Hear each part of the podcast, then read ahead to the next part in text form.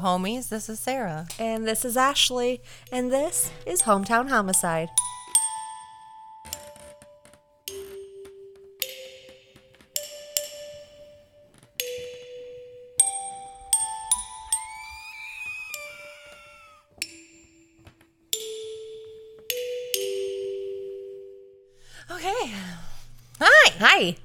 Hope you guys liked the story from last week. I'm still pumped about it. And actually super pumped about her story this week. I am.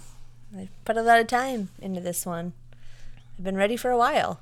Yes. We're actually recording early because she was like on it. I went down a rabbit shit. hole. Yeah. Yeah. on this one. Yeah. I'm excited. I've had, I have like a lot of exciting things that could be possibly happening in the next shit month. Not a shit month, but and I just oh, I want to share it, but I don't want to get like my hopes up. I don't want to jinx it, but oh, She is amped. amped. But any news? Um, that uh, it's not true crime, but um, I almost just said that girl died, which doesn't narrow it down at all. But that girl from Toddlers and Tiaras, that Oh, I saw that. yeah, sh- suicide. Yeah, Yeah, that's sad. after prom, Oh, I think. she. Well, I know I saw a headline saying something about she had just attended her prom. I didn't know, like I didn't. That's what I mean. I, you know, from what I read, she went to prom and then she was gone. Ugh, that's sad. Also, um, heard the news. If you guys listen to Crime Junkie, Oh yeah, yeah. sad news about Britt. So, hometown homicide is thinking about you. Yes. That was very sad to hear. Good vibes. I'm glad she's doing better. Yeah. But oh, and uh, shout out to our new Patreon. Patreon. Patreon, Sam. Yeah. What's up, Sam? Appreciate you. That's awesome. I need to get your address still. I'll message you before you even hear this, but to send the koozie and I was like, welcome to the fuckery. Hope you enjoyed the bonus episode. Yeah. Some what the fuck, but very sad news. And then I just saw an update. Oh, a few updates on oh, that. If you don't have Patreon, you probably don't know what we're talking about. But um, the one in Wisconsin, it was his cousin that he raped and murdered. my cop friend said that that he was pretty sure that it was, mm-hmm. and I'm like, that's bizarre. And he planned it. Yeah, and, and terrible and awful. And then the locked-in syndrome, they're saying she, the parents are saying she wanted to sit there for 12 years. She requested it. Um, maybe Mm-hmm. to sit there, but not sit there in that. And they didn't, in the updated article, they didn't say anything about locked-in syndrome. Really. Mm-mm. Hmm. But that's it. That's all I have. Yeah. Hopefully, next episode, I'll have some good news to share because I will not keep quiet. Eek, eek. Today, uh, we're going to take you back. Um, another Iowa one. This happened in our own backyard, Like literally. but it came back, and you know how I love a case that's been solved After many, many moons. After many, many, many, many decades. So this is Michelle Martinko, Forever 18. It was December 19th, 1979, and Michelle Martinko, 18 years old, and a senior at Kennedy High School, attended a banquet for the Kennedy Concert Choir at the Sheraton Inn in Cedar Rapids, Iowa. Michelle was in her favorite black jersey dress, black scarf, black tights, and heels, with her waist length white and brown rabbit fur coat. She looked like an angel. Some say Charlie's angel. She asked her friend Jane if she wanted to go shopping with her at the brand new Westdale Mall on the southwest side of Cedar Rapids, which is sad because all that's left is JC Penney. Yeah. Like it is gone. And they must close early or ish. I went and got Roadhouse the other night. Oh, yeah. And it was like seven thirty and Penny's had nothing. Like no oh. cars were around it. Just said Like this, It was a booming place. it said Westdale Mall at that time because it was brand brand mm-hmm. new Yeah. when this happened. Was a place to be, and all the kids would hang out there. Jane declined Michelle because she had homework, so Michelle headed to the mall by herself in her family's 1972 Buick Electra with $180 in her brown leather purse. Michelle wanted to get a new winter coat because it's Iowa, it's December, it's really cold. So, like I said, Westdale Mall was brand new. It had a little over 100 stores, and it's right before Christmas. So, it was really busy this night. Michelle Martinko was born October 6th, 1961, to parents Albert and Janet Martinko in Cedar Rapids. And she was what her sister described as a miracle baby. Because after her sister Janelle was born, they tried many times to give Janelle a sibling, but endured many miscarriages. But when Janet was 44, she gave birth to a healthy baby Michelle Oh, 44. Mm-hmm. because they kind of gave up, like lost hope, and Yeah. then oh, whoop, got oh. pregnant. Hmm. In middle school, Michelle wore a back brace because she had scoliosis, hmm. which made her really shy. But by high school, is that's when she blossomed. Mm-hmm. Michelle was described as being a girly girl. She was bright, friendly, and definitely stood out in a crowd. She was beautiful, striking, as some would describe and it was imp- she was impossible to miss. A real head turner with the most gorgeous golden blonde hair that many said looked like Farrah Fawcett. Oh. Her brother-in-law John said that was her nickname, Farrah. Uh-huh.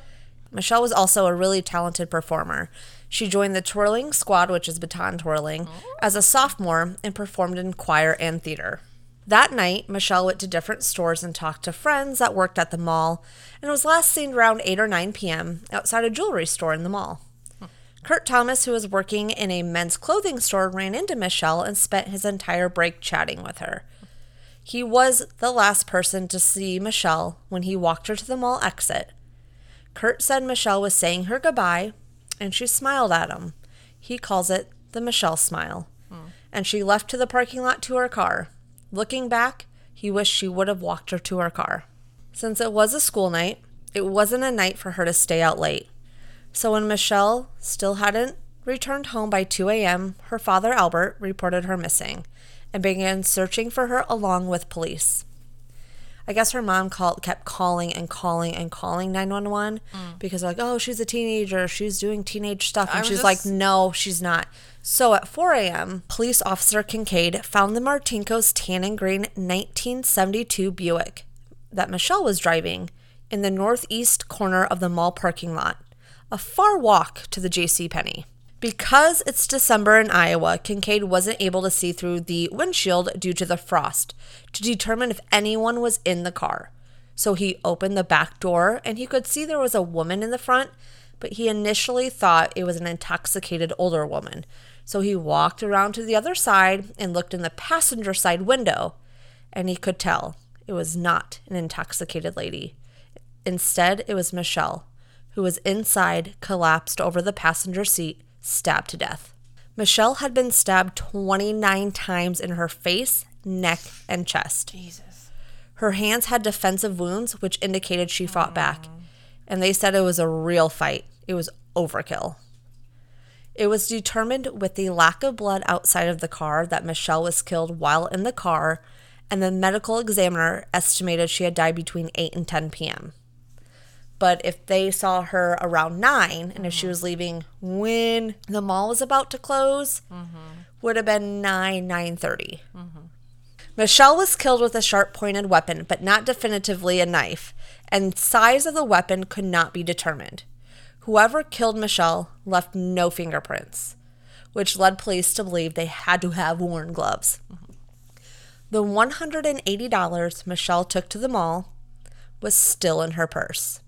So robbery was ruled out as a motive right away. She was fully dressed, but her dress was pulled up a little bit, and it was later determined by the medical examiner that she had not been sexually assaulted. Oh, that's good. So that ruled out as a motive. Mm-hmm. The inside of the car was covered in blood splatter, but no blood was found outside of the car. Even though there was no blood trail, the killer left glove prints on the outside of the door in the dirt on the door handle. Looked like dishwashing gloves from the 70s that everyone would have had in their house. Due to the nature of the killing, police considered this to be personal, based on the number and location of stab wounds. But what was the motive? Mm-hmm. Hey, homies, just a quick break here to remind everyone that Ashley and I appreciate you guys so much. All the likes, the comments, the messages that we get, we thoroughly enjoy getting them. We love hearing from you, and we do love you guys. So keep it up. The blood inside the car showed the struggle took place on the passenger side of the car, but the gear shift and steering wheel had blood on it. Police believe the killer touched those after he killed Michelle. They thought maybe he cut himself, and they say he, but he cut himself during the attack and left his own blood behind. But in 1979, it was almost impossible to link that DNA to a suspect. Back then, they used blood typing to determine what type of blood someone had, mm-hmm. but they still collected the blood for analysis. Besides that, there wasn't anything else at that scene they could use to link to a suspect. And they got some tips like, oh, it was, you know, we saw someone staring at mannequins at the mall. It had to have been that person. Or we saw, you know, someone attack someone with a knife a couple miles away. They had like random tips. Hmm. And because they had few leads, the police turned to the public for help. And they got more than 200 tips in weeks following her killing. Hmm.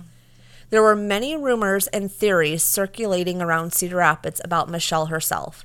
Some theories included drug rings to prostitution rings, and that she brought this on herself and that was her fault. These rumors, of course, hurt Michelle's parents to the point her mom didn't even want to leave the house. Oh, I bet. But because of the crime being so personal, her ex boyfriend, Andy Seidel, was looked at as a suspect. Actually, most people believe that Andy did it. After all, he was known to be possessive about his girlfriend, hmm. due to which he was not always liked by cl- those close to her. And, and, Andy was at the mall that night Michelle was killed mm-hmm. to buy her a Christmas present, even though they broke up. Hmm. And like they broke up because Michelle didn't want to be like tied to anybody. Mm, and they weren't on bad terms, Oh, well, that's good. like by any means, from what he said. Yeah. So it just seemed like too much of a coincidence that he was there. But Andy claimed he didn't know anything had happened to Michelle um, until Michelle's mom called to ask him if he heard from her daughter. Mm. This is when he apparently felt as though something wasn't right, and so, along with his mother, he went out to try to find her. Detectives thought they had an easy arrest, but there was no evidence to link Andy to the murder. And basically, every male that knew Michelle was considered a suspect. I mean, anybody. Yeah. Like Mike Wyrick, who dated Michelle while like he was in high school, I think he was a year older than her. Mm-hmm. He was even questioned, even though he was over 100 miles away at college. So he was never considered a serious suspect and mm-hmm. was cleared, but he was still, since he knew her. Kurt Thomas, who saw her at the mall, mm-hmm. was a suspect. Anyone who talked to her. At Michelle's funeral, though, Andy's actions seemed suspicious. He was basically in the casket with Michelle, hugging her and sobbing. Hmm. And I guess he even stated he needed to know who Michelle loved when she died. Did she love him or Mike? I mean, that's definitely odd, but Doesn't people mean do odd things when they're mourning. And Exactly. By 1986, this case was cold after everyone had been looked at and the investigation was dead in the water. In 2005, Detective Doug Larison was in charge, and he had even gone to high school with Michelle. Hmm. Didn't really know her, but he felt like he had to solve this case in her honor since they were schoolmates. Mm-hmm. And DNA had emerged as a forensic tool by 2005. He discovered while reading her file that in the early investigation, another detective had sent blood scrapings found on the gear shift of the car in for testing, but no one had followed up with the results. He found that not only did the gear shift have DNA, but it was male DNA. It's assumed, like I said earlier, that the killer cut himself during the attack because Michelle was fighting so hard right. and that's how his blood ended up there. Larison then sent the dress Michelle was wearing to the lab for further testing and found a spot of blood, blood DNA. I'm going to make that very clear. It was blood DNA on the dress with a full male DNA profile, and it was consistent with the blood DNA found on the gear shift. Now that they just need that one person that matches that DNA profile. Yeah. Larison also shipped the blood samples to CODIS, which is a nationwide database of DNA collected from arrested offenders. If the person who killed Michelle had a previous record, CODIS would give them a hit. But unfortunately, they didn't get a hit, so now they really had work to do. They had to locate all the people they originally interviewed. Yeah. All those people that they thought could have done mm-hmm. it, now they have DNA. Yeah. They collected DNA samples from over 125 different people. They had to convince them to take a DNA test. On the top of their list was Andy Seidel. Yeah. They told Andy if he gave them his DNA and it doesn't match, he will be eliminated and he'll be finally cleared. So, of course, he gave his DNA and mm-hmm. it wasn't a match, and he was cleared. Both of Michelle's parents died believing Andy killed their daughter. Albert died in about 1995, and her mom, Janet, died in 1998. They were certain it was Andy. I totally forgot about that. So, this So made Andy himself a victim. Yeah. Because not only was it his parents, but a lot of people thought he did it. Mike Wyrick's DNA was tested, but no match. Even Kurt, who was the last one to see Michelle, had his DNA tested, and again, no match. They thought if they swabbed enough men, they would come across a suspect. So they continued looking for a match, and after testing all 125 people, no match, and they were all eliminated. Now it's 2015. Matt Denlinger took over as a lead detective. Matt was five years old when Michelle was stabbed to death. His crazy. father, Harvey Denlinger, at that time was a Cedar Rapids police detective, although he was not assigned to the Michelle's case. Mm-hmm. So, But still, like, that's wild. you- exactly. Now, the facts had not changed, but DNA technology did.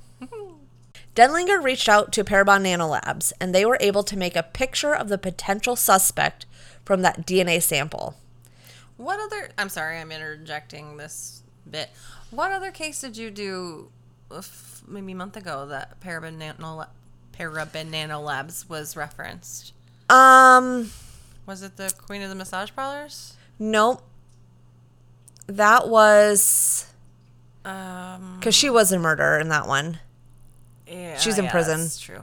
Um, was it the chick that got stalked? Nope, that's still unsolved to this day. Okay. It was because, like I said, I like to do. Yeah, totally. But I, as soon as you said it, I was like, wait, Parabon Nano Labs. I've heard that before coming out of your mouth because you were like tongue tied. Uh, Lee Rotatori. oh. no, that was you. No, Lee Rotatori was you. Okay, it was. I I've been so involved moved in this one. Yeah, they moved from like Chicago or some shit to like Council Bluffs area all the way across Iowa. Oh yeah, that's right. Yep. And then um, she was stabbed to death in her hotel room, and after living it, yep. All right. So he reached out to Parabon. And they're able to make a picture of the potential sus- suspect from that DNA sample. Parabon calls this technique snapshot, not to be confused with what you put in your car from Progressive, I was just thinking that. I was like, oh, which weird. creates composite face imaging sketches based on DNA samples. So this suspect was likely a white male with blonde hair and blue eyes. So they made different sketches with different hairstyles because the DNA could not tell them what their hair looked like, how they styled it.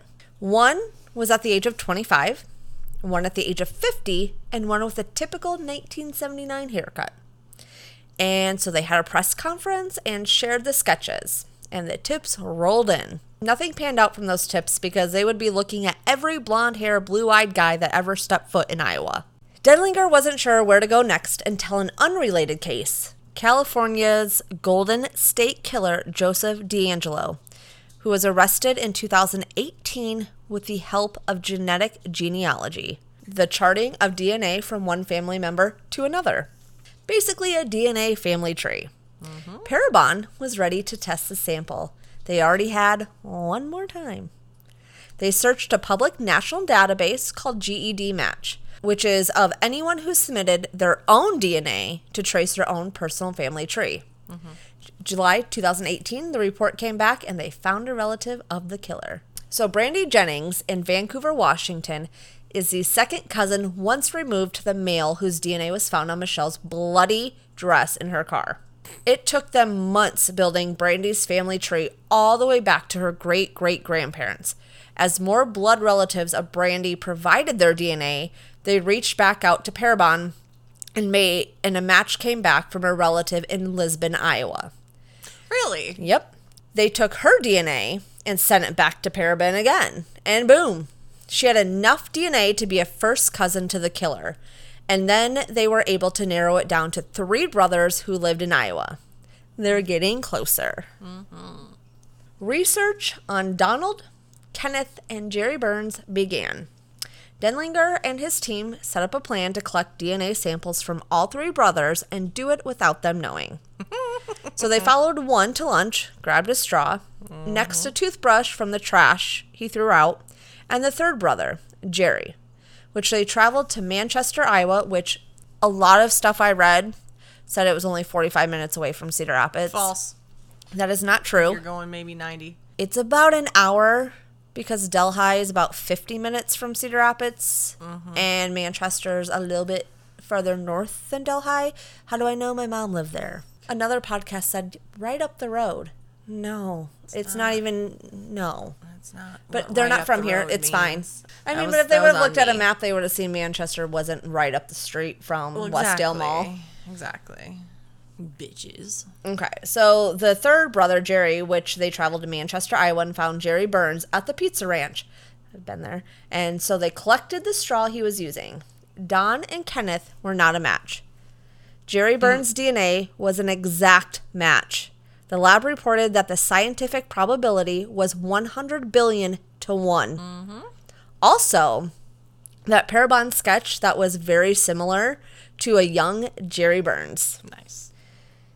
And also, like, don't be confused with Jerry Burns, who was a coach for Iowa and the Minnesota Vikings, because Oh, there was another Jerry Burns in Iowa, but interesting. he was a coach for Iowa. Eh, I did not know that. Said Iowa a lot there. Iowa. Jerry Burns was born December 23rd, 1953. Uh, would have been 25 with two young kids when he killed Michelle. He grew up in Manchester. He was married to Patricia Burns, who had died from suicide in 2008. Jerry Burns had zero connections to Michelle and no criminal record. He was a respected businessman. December 19th, 2018, exactly 39 years to the day after Michelle was murdered, Denlinger went in to interview Jerry at his business. Denlinger used a hidden camera inside a coffee mug trying to get a confession. so, first, Denlinger showed him the computer sketch from the DNA snapshot and said that they received a tip and that's just why they were there. Obviously, that was not the truth, but they just wanted to get his reaction and to see if he would start talking. Hashtag police work. Jerry didn't think it looked anything like him and denied knowing Michelle. Of course. And he pr- didn't know her. Oh, well, I he probably that's true, but I just mean, of had course, no idea who that she that was. Doesn't look like that doesn't look like me. Denlinger then told him the reality is we have your DNA at the crime scene, and so we know you were there that night. There that night this happened. How could we get your DNA at the crime scene there, Jerry? Jerry Burn. What the? F- When the fuck did we get ice cream? I don't know what's on. you know I'm quoting, right? No, What? Um, what's that fucking movie called? so you don't even know. Hmm. No, Boom. I do. It, the the. Oh, for fuck's sake! It's the Special Olympics. Johnny Um, Knoxville. You scratched my CD in plain daylight. Yeah, took talking about daylight and you scratched it. When the fuck did we get ice cream? Um. I keep wanting to say the replacements, and that's the football movie. Um, because his name is Jeffy Dahmer, or he like says his name is Jeffy Dahmer. I, I know what you're talking about. bother me. Everybody's yelling at me. Jerry responded he didn't know and to test the DNA. but he did acknowledge he did go to Westdale Mall with his family in the past. When Denlinger asked him what happened that night, Jerry said, I don't know, test the DNA. When asked if he murdered someone that night, he responded again with test the DNA. The entire time he is being interviewed, Jerry's shop cat Bella was all over him. The DNA was enough to arrest Jerry for the murder of Michelle Martinko. And we have the interview that we will play now, courtesy of KCRG TV 9. The reality is we're not we're not here on a whim. We're here to confirm what we already know. I already collected some DNA from you that you got rid of before. And so uh, I'm telling you, Jerry, I already know that your DNA is going to match the, the DNA that we have on file. Just one heck I got rid of. Well, you, people get rid of stuff all the time. Um, just throw it away. But I, I think that's kind of irrelevant to, to what we're talking about here. Jerry, so the reality is we have your DNA at the crime scene. And so we know you were there that night this happened. Uh, but what we don't know, Jerry, is why it happened. There's a lot of reasons things happen in life. And, and uh, there might be an explanation for this that would help us better understand what happened that, that would not make this, you know, a, a terrible thing for you. But I, I don't know what that explanation would be if I don't hear it from you. I don't know. How, how would we get your DNA at the crime scene there, Jerry? I don't know. Test it, see if it is. No, no, no, no, we did. How would it be there, Jerry? I don't know. What happened that night? Wait for the test to come back. Jerry, we, I don't think it did. it did. I don't think so. Okay. Jerry, what happened that night? I don't know. Test it and see what happens. Yeah, I don't, we're gonna test this. Okay. okay. Go ahead and test it. We are. But what I'm telling you is I'd already collected some DNA from stuff you discarded, and it matched our sample from the crime scene, Jerry. Let's, let's just, can we back up for a second? On the way back to Cedar Rapids, a camera was rolling in the police car, and Jerry mentioned something about things being blocked out of memories. Oh, you fucking asshole. but asshole. Denlinger knew that the second Jerry refused to deny it or even provide a plausible explanation that they had the right guy. Like he would like you would expect if someone came to you mm-hmm. And said, "Hey, we have your DNA at a crime scene." Mm-hmm. Instead of saying, "I don't know." Would you de- like if you had nothing to do with it, would you deny it or would you just say you don't know what happened? I have no idea. I don't remember. I don't know. Yeah, no. Like the fact that he did not even once deny this was really suspicious. The day after his arrest, on December 20th, 2018, a district judge set his bond for $5 million, claiming that the crime he committed was heinous and brutal. Jerry pleaded not guilty to murder in January of 2019. In February 2020, Jerry Burns went on trial in Davenport, Iowa, over an hour away because of the buzz surrounding the case in Cedar Rapids just right down the road. just right down the road. There were a lot of eyes on this case. I mean, multiple generations of people, mm-hmm. because it's now been four decades after the murder. Mm-hmm. Many of Michelle's friends testified, including Andy Seidel and Mike Wyrick, and they had to relive it all over again. First Assistant Prosecutor for Linn County, Nick Maybanks, had science on his side his DNA. Maybanks said that there were files found on Jerry's computer, deviant or violent pornography, featuring hmm. prominently young blonde women. Hmm. I mean, I mean, Does you it- can't fault someone for having porn per se. and you know, you can't say, "Oh, that's he, he- he's a murderer because of that." Right, But right. DNA doesn't lie. Right. Science. The defense, and I'm not even going to mention the defense lawyer. He looked really familiar, to be honest, but this was a joke. The defense argued that there was no doubt the DNA belonged to Jerry, but how it got there was another matter. Oh god. They argued it was plausible that the DNA got there by transfer. Because every time you come into contact with something, you shed DNA.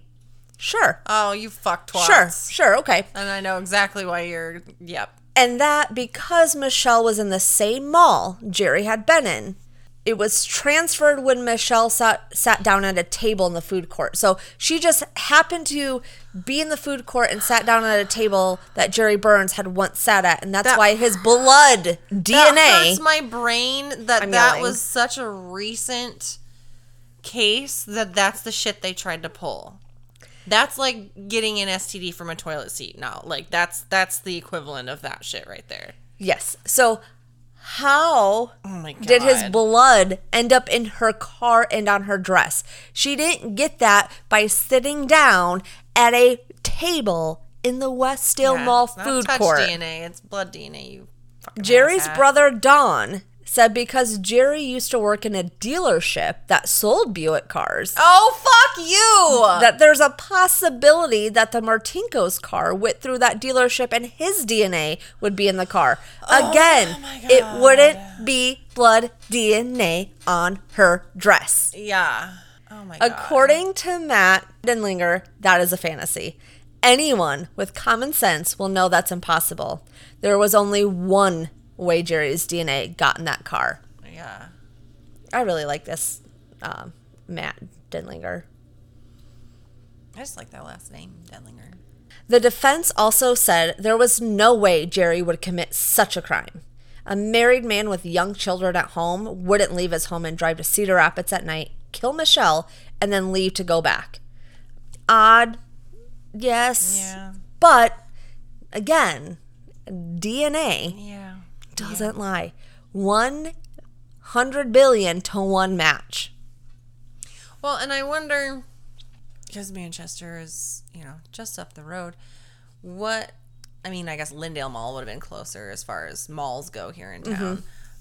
I wonder if the mall was it the Kennedy Mall in Dubuque, if that was even a mall at that point or whatever. Because it, since it's right before Christmas, I'm thinking, you know, maybe he decided to come down to the mall and do Christmas shopping or whatever, and mm-hmm. he just like saw her, got obsessed, like you know, followed her. Type. I mean, she was like, onto her, like and- they said, like she was a head turner. Yeah. She was stunning. Like people paid attention to her. Mm-hmm. her outfit sounded gorgeous. Oh, you should. You'll you'll see the pictures. I mean, she was. She was beautiful. The jury only took three hours to find Jerry Burns guilty of first degree murder. Jerry was sentenced to life in prison without parole. Finally, the case that haunted Cedar Rapids for 40 years was closed. But now, some wonder if Michelle was Jerry's only victim. Jerry had randomly brought up Jodi Huisentruit in his interview that December day in 2018. Really? Yep. Jody disappeared in 1995 in Mason City, two hours from Manchester, where Jerry lived, and has never been found. You can listen to this. I covered this episode three, um, which oddly we posted in on December 19th. Oh, that's what you were getting at. She had texted me. I was like, "Oh, there's a weird coincidence." That's not the only one. Uh, well, still, that's Um, unfortunately, though, in that episode, we were brand spanking new and we were having mic issues and we did not know. So if you do listen to that, please forgive us. yes, have patience.